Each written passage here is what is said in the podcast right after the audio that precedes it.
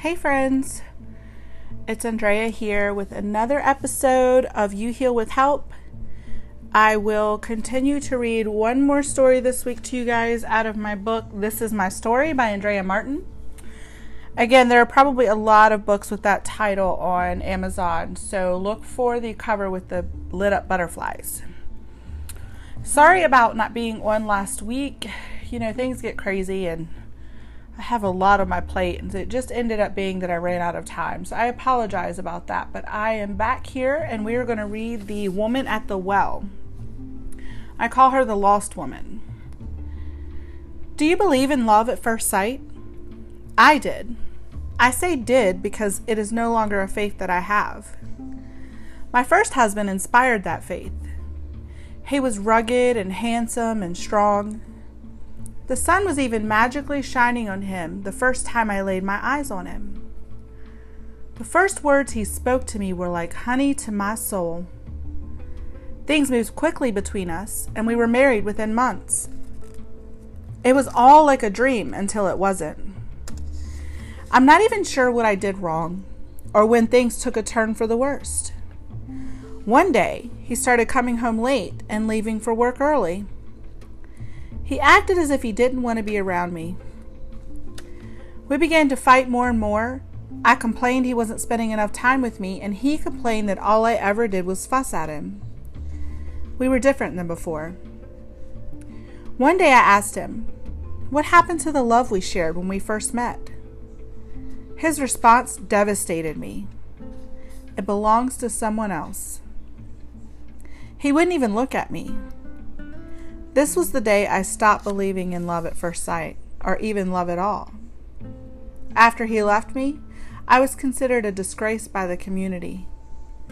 Even though he was the one that cheated, giving me full rights to a divorce, people still blamed me. Like if I had somehow loved him better, he never would have cheated. People kill me.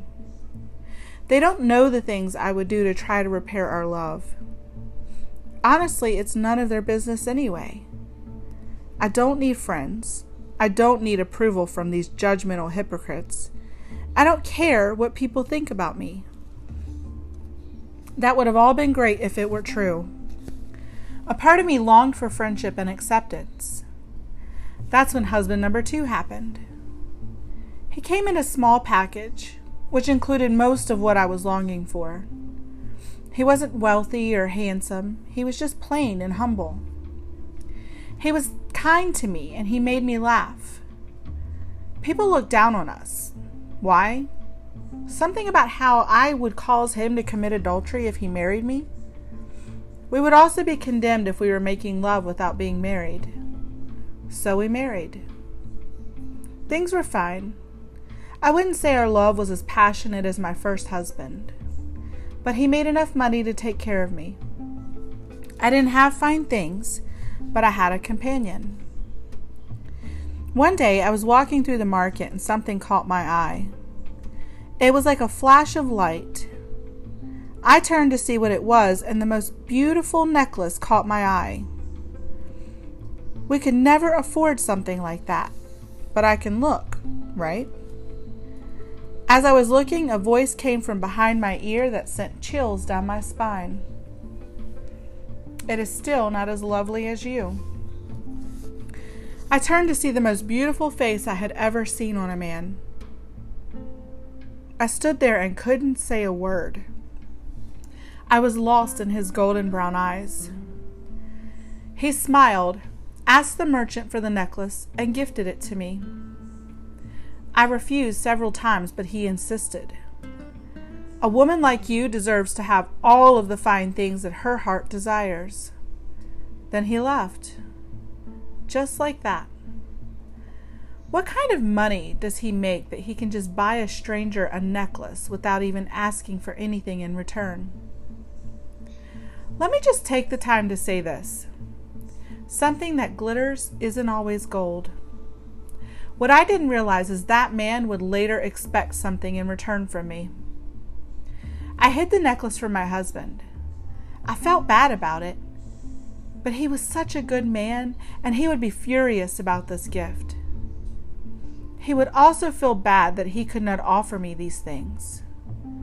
A few days later, I was walking through the market with my necklace on when a hand grabbed my arm and pulled me into a hidden place nearby. It was him. He started to kiss my neck. For a moment, I allowed it. Why? I don't know. Maybe because it felt good. I haven't felt things awaken like that in me in a long time. I pulled away. I can't. I'm married. He pulled me close and whispered in my ear softly, I don't care. I want you for myself. I gave in. I know I shouldn't have. I have had regret for that moment every day since then. An hour's worth of passionate fulfillment of my fleshly desire would not even compare to the lifetime of shame that I would feel. Being ashamed of myself was bad enough, but the shame I would feel from the way others would treat me was even worse. I went home that night and cried myself to sleep. After a few days, I confessed everything to my husband. He didn't deserve what I did, and the guilt overcame me. He sobbed. Although my love for him was basic, his love for me was great. He was devastated, so he left. There I was, left with no prospects, no husband, and a terrible reputation. So I did something crazy. I married him, the one who caused this mess. As soon as he heard my husband left, he sought me out and put a ring on it. Suddenly, things didn't seem so bad. I was married to a wealthy and handsome man. We had fun. We made the most passionate love. Everything was amazing. He was crazy about me and a little jealous but that didn't bother me. I love that he adored me so much that he didn't want anyone else near me. I think it's because of how we met. Maybe he thinks I'll cheat on him. I could never. He was one of the best things that had ever happened to me. I felt so alive and loved. I had fine clothes and jewelry. I had everything I could ever want. One day, I was out for my daily stroll when I heard some noise coming from a nearby cleft in the mountain.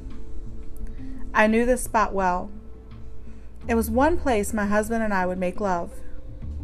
It had the most beautiful stream that came down the rocks, and the view was. I screamed at what I saw. My husband and another woman. I ran off crying. I mean, I know the way we met was shady, but I just couldn't believe that he would do something like that to me. That was husband number three. Number four was abusive. Number five dumped me when he was done getting what he wanted. And now I'm living with a man that I don't intend to marry. Why would I? Look at how many men offered me marriage, love, protection, and wealth, only to use me and abuse me. I should have never left husband number two. He was the only one who loved me well. That is the story of my life. Regret. I regret all of it. I should have, could have, would have. I was so wrapped up in all of the things I had done wrong, I could not even think about my future, much less marry again. Out of all the men I have had, not one of them really knew me. They all knew my body and my quirks, but none of them knew who I was. It was never about that for them. None of them asked about my childhood or what made my wheels turn. They all had one goal in mind. They wanted me to be interested in their innermost secrets, but they were never interested in mine. That's why I never expected him. I was walking to Jacob's well to draw some water. I refused to go in the morning because I couldn't stand pretending not to hear the whispers from all of the other women. I decided to go alone at the hottest part of the day. I was used to being a loner now.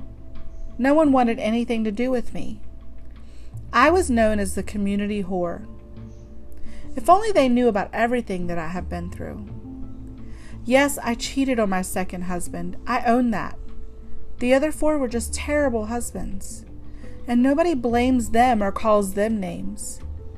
If they only knew that I was broken long before I married the first. They don't know that men have taken advantage of me my entire life, even when I was a little girl. As I got closer to the well, I saw a man sitting there. It wasn't proper for me to be near him or speak to him. Great. Another reason for people to whisper. I approached anyway. I didn't have time to worry about what people would say. I needed to get this water and go. I went up to the well and tried my best to ignore him. On top of being a man, he was a Jew and I am a Samaritan. Samaritans and Jews do not associate with each other. We have very different religious and social views. As I was struggling with my jar full of water, the man spoke to me. It caught me off guard that he, a Jew, would talk to me. Can I have a drink of that water? Here we go again. Another man that wants me for something he needs. Why are you even talking to me? Don't you know what I am? He smiled. I think the right word is who. I'm not interested in what you are. I'm interested in who you are. I was shocked at his response. He spoke again. If you knew who I am, you would be asking me for a drink of the living water that I carry. I wondered if this living water was code for something else. Are you suggesting that your water is better than my ancestors? I asked, and he smiled again. There was something very calming about his presence. His voice sounded like chains breaking and sent chills through my body.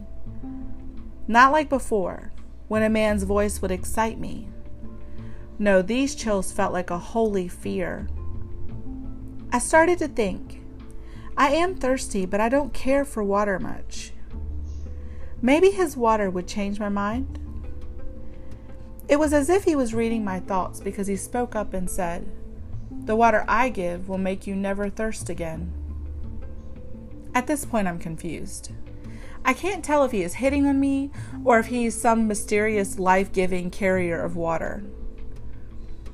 I will take some of this water, but I can't help but notice that you don't have a pot to get or give water with. He stood and walked a little closer. Go and get your husband, and I will give you both this water. My heart jumped. Is he asking about my husband because he is interested in me? Or maybe he knows who I am and wishes to exploit my wrongdoings like everyone else. I decide to tell the truth so that I can see what his motives are. I'm not married. His brow lifted slightly as if he was intrigued. You are right to say you are not married, for you have had five husbands and living with a man that you are not married to now. I dropped my jar of water. I see you're a prophet. Answer me this My people say we are to worship on this mountain. Your people say that we are wrong. What is the truth? Neither, he said. A time is coming where you will worship where you will worship will no longer matter. A true worshiper of God does so from the heart. For you, that time is now. I trembled again at his words and asked, What do you want from me? He grabbed my hand and looked into my eyes. It's hard to explain what I felt at that moment. I saw my life flash before my eyes. I saw every husband, almost as if my life was rewinding. That's when I froze. That childhood trauma that I have hidden from everyone was replaying right before my eyes. Just as the horrible act was about to happen, I saw this man flood my vision, almost as if to change my experience. I was no longer viewing the movie of my life. All I could see was Jesus. That was his name. He let go of my hand and the vision stopped. That's how it happened. With one touch, I was healed and changed forever. Jesus knew everything about my life, and He came in with a flood of light and healed even my darkest moments. You are the Messiah, I squealed. He smiled and said, Yes, I am. I ran off before he could say anything more. I'm going to tell everyone I know. I ran into Samaria, and every person I ran into, I told them. He knew everything about me. He is the Messiah. You know what? They listened. The same people who used to shun me when they saw me were intrigued by my words. They went to find Jesus, and their lives were changed too. Whew. I just love that story because it just really paints a picture of the grace of who Jesus is and what he does. He comes in, he embraces us no matter where we're at in our life. He sets us free. He changes our experience. And then he sets us forth to share that joy and excitement with other people. You know, I just released a video on our Facebook page, You Heal with Help and some of the things the Lord had me speak about were a little difficult because it talks about sin. And gosh, we live in such a climate where talking about sin is just so frowned upon. But when we look at what Jesus does with sinful people, like the woman at the well, like the woman who was caught in adultery, like Eve, he takes the mistakes that were made and he uses them for our good. All we have to do is embrace him. One of the things that this woman in particular said was, You are the Messiah. She confessed that Jesus was Lord, and that's all she needed to do in order to receive salvation. And so I just want to encourage you today. Even if God is highlighting something as sin to you, know that He's doing it with love. Know that He's doing it because He's wanting to give you the gift of life in the, the afterlife, but also now. He wants you to live an abundant life full of excitement and joy. He wants you to be free from shame and condemnation. This woman, after she encountered Jesus, was able to run off and talk to people she was trying to hide from. She was able to go and share with others how Jesus knew everything about her, even her past and still embraced her and loved on her, even though she was a Samaritan, someone the Jews did not associate with. He embraced her, he loved her, he set her free. She confessed that he was her Lord and was saved, and she was able to share her joy and her excitement and her freedom with others, so much so that they came searching for their own freedom. The same thing happened in my life. I was bound by guilt and shame and by past relationships and sin. But I encountered Christ. And when I did, my life changed forever. So if you've never received Christ in your heart, I just want to invite you to do that at this moment. Really, what you need to do is just say, Lord, forgive me for the sins I've committed. And if there are any that come to mind, confess them. The sin of sexual immorality, the sin of lying, cheating, stealing, whatever it is, whatever God highlights to you in this moment, confess that it's sin and say, Lord, forgive me for that. And then just say, I confess that you, Jesus, are Lord over my life. You are my Messiah. And that's it. You've received salvation. And I would just recommend that you would get plugged in to somewhere, a community of believers in Christ that can help mentor you and lead you and guide you in truth and help you stay in freedom and show you what the Bible says about abundant life and how you can live abundant life. Thank you all for today and for being patient with me and listening to the story. Again, you can find This Is My Story by Andrea Martin on Amazon in the paperback and Kindle and on Barnes and Noble in the hard hardcover. Next week, I'm not sure exactly what we'll talk about. Um, I, the Lord might lead me to read another story, or we might start diving in on what it looks like to be healed and how you can embrace your healing. But I just want to encourage you today that you heal with help. Healing comes from community, it comes from coming together and talking about things and embracing each other's past and how can we move past it and how can we heal from it. And it all points to Jesus Christ. So join me next week, Monday at 7 p.m. Bye.